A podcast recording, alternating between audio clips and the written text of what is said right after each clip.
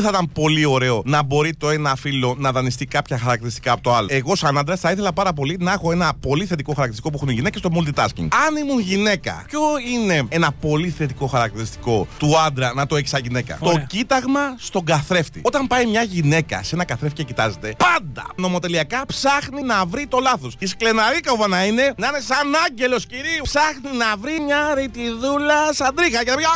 «Α, α». Ενώ όταν σκάει ο άντρας, δεν πάει να είναι και σαν ψυχή του κάτω κόσμου. Έτσι, με το που πάει, θα ψάξει ο άντρας να βρει κάτι που νομίζω ότι είναι ωραίο. Το βλέπω εγώ από τη γυναίκα μου. Πάει στον καθρέφτη, θα ψάξει να βρει μια ρητίδα. Σκάω εγώ, κοίτα πώς είμαι. Λες και έχω βγει από καρτούν τρόμου. Έτσι, Α, κάθομαι στον καθρέφτη, κοιτάζομαι, έχω μια ηλιά. Και βλέπω την δουλειά μόνο ρε. Και εστιάζω πάνω στην δουλειά. Πού σου ρε κεράτα, τι παιδάρο είσαι. Ο άντρας ψάχνει να βρει το θετικό πάντα. Τι βουλγαράκι. Πανέμορφη κοπέλα. Θα εστιάσεις πάνω στην τρίχα, την άσπρη. Ενώ εγώ μπορεί να θεωρήσω ρε παιδί μου ότι έχω πάρα πολύ ωραία μέσα πλευρά από το μάγουλο.